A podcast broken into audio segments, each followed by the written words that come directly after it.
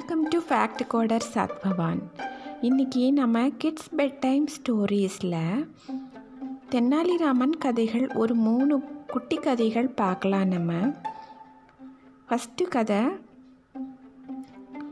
அது என்னென்னா பக்தி பரவசமுள்ள கிளி அப்படிங்கிறது தான் இந்த கதையினுடைய டைட்டில் பேசிக்காக ஒரு நாள் கிருஷ்ணதேவராயர் வந்து தன்னோட அரண்மனையில் என்ன பண்ணிகிட்ருக்காரு இருந்துட்டுருக்காரு. அப்போது அவரை சுற்றி வந்து நிறைய கிளிகள்லாம் இருக்குது அது கிருஷ்ணதேவராயர் வளர்த்திட்டு வர்ற கிளிகள் அது எல்லாமே ரொம்ப செல்லமாக வளர்த்திட்டு வராரு அந்த கிளிகளுக்கு வந்து ராமா கிருஷ்ணா அப்படின்லாம் பகவான் நாமங்களை சொல்லி சொல்லி கற்றுக் கொடுத்துட்ருக்காரு அந்த கிளியும் ராமா கிருஷ்ணான்னே சொல்லி வளர்ந்துட்டு வந்துட்டுருக்கு. அப்புறம் கொஞ்சம் தின்பண்டங்கள்லாம் கிருஷ்ணதேவராயரும் அவங்க மனைவி அந்த ராணியும் ரெண்டு பேரும் கொடுப்பாங்க தின்பண்டங்கள். அந்த கிளிகளுக்கு கிளிகளும் சாப்பிடும் அந்த நேரம் தென்னாலிராமன் அங்கே வர்றாரு. அங்கே வந்து சேர்ந்தா தென்னாலிராமன் கிட்ட கிருஷ்ணதேவராயர் சொல்கிறாரு தென்னாலிராமா நான் வளர்க்குற கிளிகள் எல்லாத்தையும் பாரு. எப்போ பார்த்தாலும் கடவுளோட திருநாமங்களை மட்டும்தான் சொல்லிகிட்ருக்கு அதுக்கு தான் எவ்வளவு பக்தி அப்படிங்கிறாரு ராஜா. அதில் ஆயிரத்தில் ஒரு பங்கு கூட உனக்கு இல்லையே அப்படிங்கிற அளவுக்கு கிண்டலும் பண்ணிடுறாரு கிருஷ்ணதேவராயர் தென்னாலிராமனை பார்த்து. இதை பார்த்து தென்னாலிராமன் ரொம்ப மனசு சங்கடமாயிட்டு மன்னா இது பக்தி கிடையாது. நீங்கள் கொடுக்குற தின்பண்டங்களுக்காக அந்த கிளி வந்து திருப்பி சொல்லுது. நீங்கள் சொல்ல கொடுக்குறத. இது பக்தி இல்லை. சொன்னதை தானே சொல்லும் கிளிப்பில்லை கிளிகளுக்கு வந்து நம்ம என்ன சொல்லி கொடுக்குறோமோ அதைத்தானே சொல்லும் அப்படின்னொன்னு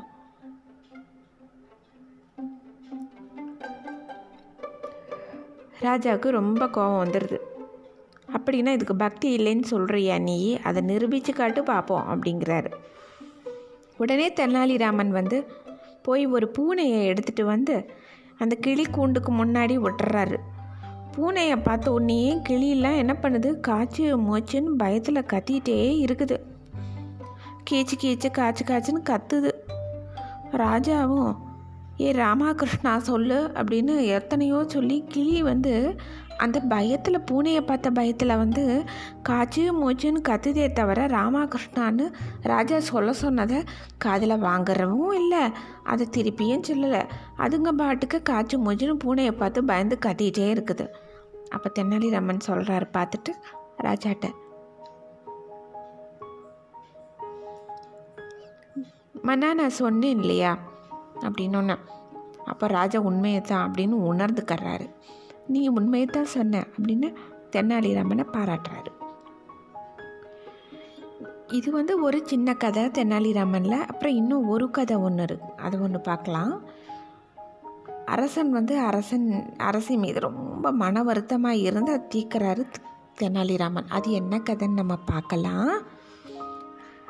ஒரு நாள் கிருஷ்ணதேவராயரும் அவங்க மனைவி ராணி ரெண்டு பேரும் பேசிகிட்டு இருக்கும்போது ராணிக்கு தும்மல் வந்துடுது. தும்மல் வரும்போது அது என்ன ஆகுது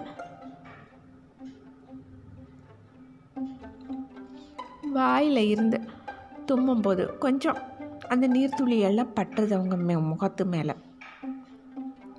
அதனால் ராஜாவுக்கு ரொம்ப கோபமாயிருது அதில் இருந்தே வந்து ராஜா பேசுகிறதே இல்லை ராணி கூட. இந்த இது ரொம்ப பல் ரொம்ப நாளாக இதே நடந்துட்டுருக்கு கண்டினியூஸாக ராஜா பேசாமலே இருக்கார். அந்த விஷயம் ராணிக்கு ரொம்ப சங்கடமாக இருக்குது அதை தென்னாலிராமனுக்கு சொல்லிடுறாங்க இந்த விஷயத்த. சொல்லி நீ தான் சரிப்படுத்தணும் எப்படியும் ராஜாவை புரிய வைக்கணும் அப்படின்னு சொல்கிறாங்க ராணி. இந்த தெனாலிராமன் சொல்கிறாரு எப்படியும் ரெண்டு நாளில் மன்னரை நான் உங்கள் கூட பேச வைக்கிறேன் அப்படின்னு உறுதியே சொல்லிடுறாரு தெனாலிராமன் அன்னைக்கு அரசு சபையில் நெல் உற்பத்தி அதை பெருக்கிறது எப்படின்னு ஒரு ஆலோசனை நடந்துட்டுருக்கு. அப்போது தெனாலிராமன் வந்து சொல்கிறாரு ஒரு கைப்பிடி அளவு நெல்லை எடுத்து கொண்டுட்டு வந்து ராஜா முன்னாடி காமிச்சு இந்த நெல்லை விதைச்சா மகசூல் அதிகரிக்கும் அப்படிங்கிறாரு. ஒரு குறிப்பிட்ட கையில் சும்மா ஒரு நெல்லை காட்டிட்டு அதை பார்த்துட்டு ராஜா சொல்கிறாரு அப்படின்னா இந்த ரக நெல்லுக்கு அதிகமாக உரம் போட வேண்டியிருக்கும் சூழ்நிலை வருமோ அப்படின்னு கேட்குறாரு அப்படி இல்லை மன்னா அதிக உரம் போடலாம் இந்த நெல்லுக்கு தேவையில்லை. இந்த நெல்லை விதைக்கிறவங்க வந்து அவங்க வாழ்நாள்லையே வந்து தும்மாதவங்களாக இருக்கணும். அது ஒன்று தான் அப்போ தான் இந்த நெல் நல்லா விளையும். நல்ல மகசூல் நம்மளுக்கு கிடைக்கும் அப்படின்னொன்னே.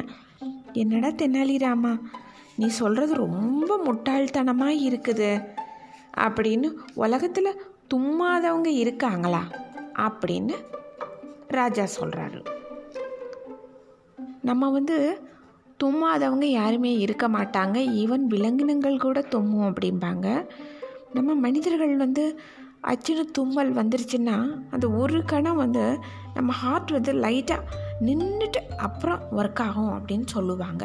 அதுக்கு தான் நம்ம வீடுகளில் பெரியவங்கெல்லாம் சொல்லுவாங்க ராமா சொல்லு கிருஷ்ணா சொல்லு நாராயணா சொல்லு அப்படிம்பாங்க. தும்மிட்டா. இல்லாட்டி அம்மா சொல்லு அப்படிம்பாங்க.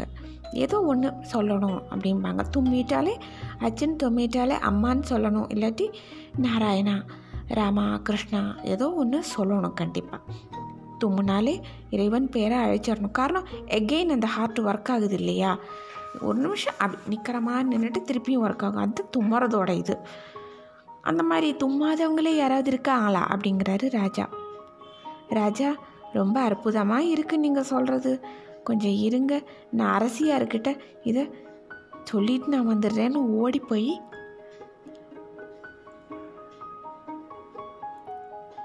தெனாலிராமன் வந்து இந்த மாதிரி ராஜா சொல்லிட்டாரு. உலகத்தில் தும்மாதவங்களே இருப்பாங்களா? அப்படின்னு என்கிட்ட கேட்டார் அப்படின்னு அதை வந்து ராஜா ராணிகிட்ட சொன்னோன்னா ராணி சந்தோஷமாயிடுறாங்க. ராஜாவுக்கு அப்போ தான் புரியுது. அடடா நம்ம தப்புலாம் பண்ணியிருக்கோம் அப்படின்னு. அப்புறம் ராணிகிட்ட மன்னிப்பு கேட்டுட்டு கிருஷ்ணதேவராயர் பேச ஆரம்பிச்சிடுறாரு. பழையபடி தென்னாலிராமனோட சாமர்த்தியத்தை பாராட்டி தென்னாலிராமனுக்கு நிறைய பரிசுகள்லாம் கொடுக்குறாரு. ராணியும் ரொம்ப சந்தோஷமாயிடுறாங்க. நல்ல காரியம் நீ செஞ்ச ராமா அப்படின்னு.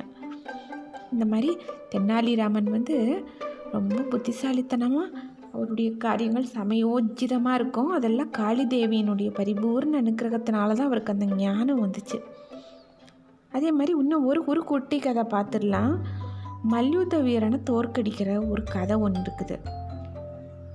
டெல்லியிலேருந்து ஒரு பெரிய மல்யுத்த வீரன் வர அதாவது இப்போ டபிள்யூடபிள்யூஎஃப்னு ஒன்று போடுறாங்க இல்லையா டிவியில் ரெஸ்லிங் வேர்ல்டு ரெஸ்லிங் ஃபெடரேஷன் அது மாதிரி அப்போ வந்து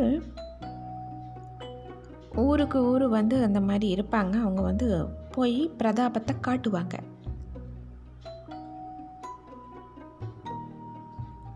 அப்போ என்ன ஆகுது? டெல்லியில் இருந்து ஒரு மல்யுத்த வீரன் வந்து கிருஷ்ண கிருஷ்ணதேவராயருடைய அரசவைக்கு வர்றாப்புல. வந்த உடனே என்ன ஆகுது? கிருஷ்ணதேவராயரை பார்த்துட்டு தன்னோட வீர தீர செயல்கள் எல்லாத்தையும் சொல்கிறான் அந்த ஆள். ஏன்னா இந்த நாட்டில் அத்தனை வீரர்களோட மல்யுத்த வீரர்களோட போட்டிட்டு ஜெயிச்சிட்டேன். இங்கே பத்தனை பேரோட போதி போட்டிட்டேன் அப்படின்னு இங்கே வந்திருக்கிறேன் நான்.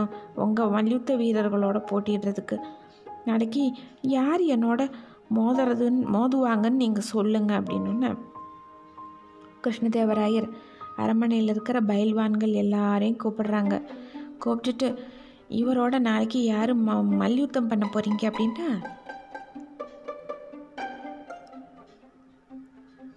யாருமே முன்னாடி வரமாட்டேங்கிறாங்க பயந்துட்டு. எங்களாலெல்லாம் மல்யுத்தம் செய்ய முடியாது பயமாக இருக்குது அப்படின்னு.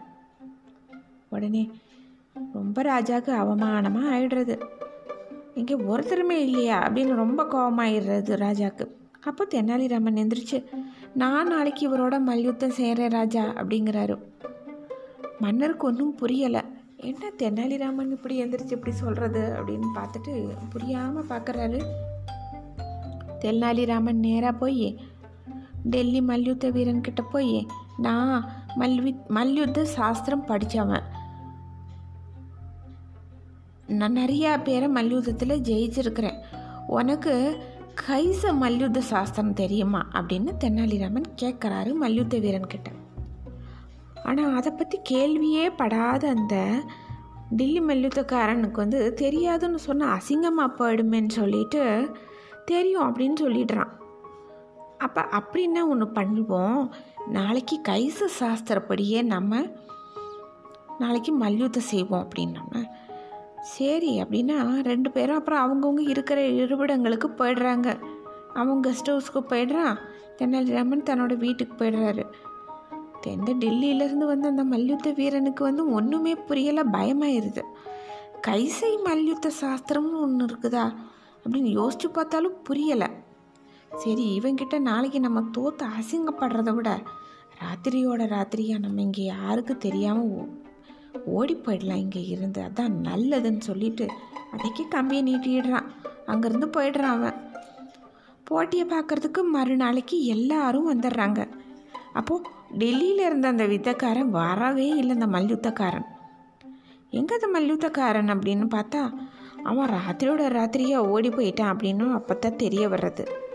தென்னாலிராமனை பாராட்டி ராஜா நிறைய பரிசுகளை கொடுக்குறாரு. தென்னாலிராமனுக்கு ரொம்ப சந்தோஷமாயிருது. அப்பா அப்படின்ட்டு. மாதிரி ரொம்ப சந்தோஷமாயிருது. இந்த மாதிரி தென்னாலிராமனுடைய கதைகளெல்லாம் ரொம்ப விசித்திரமாக இருக்கும்.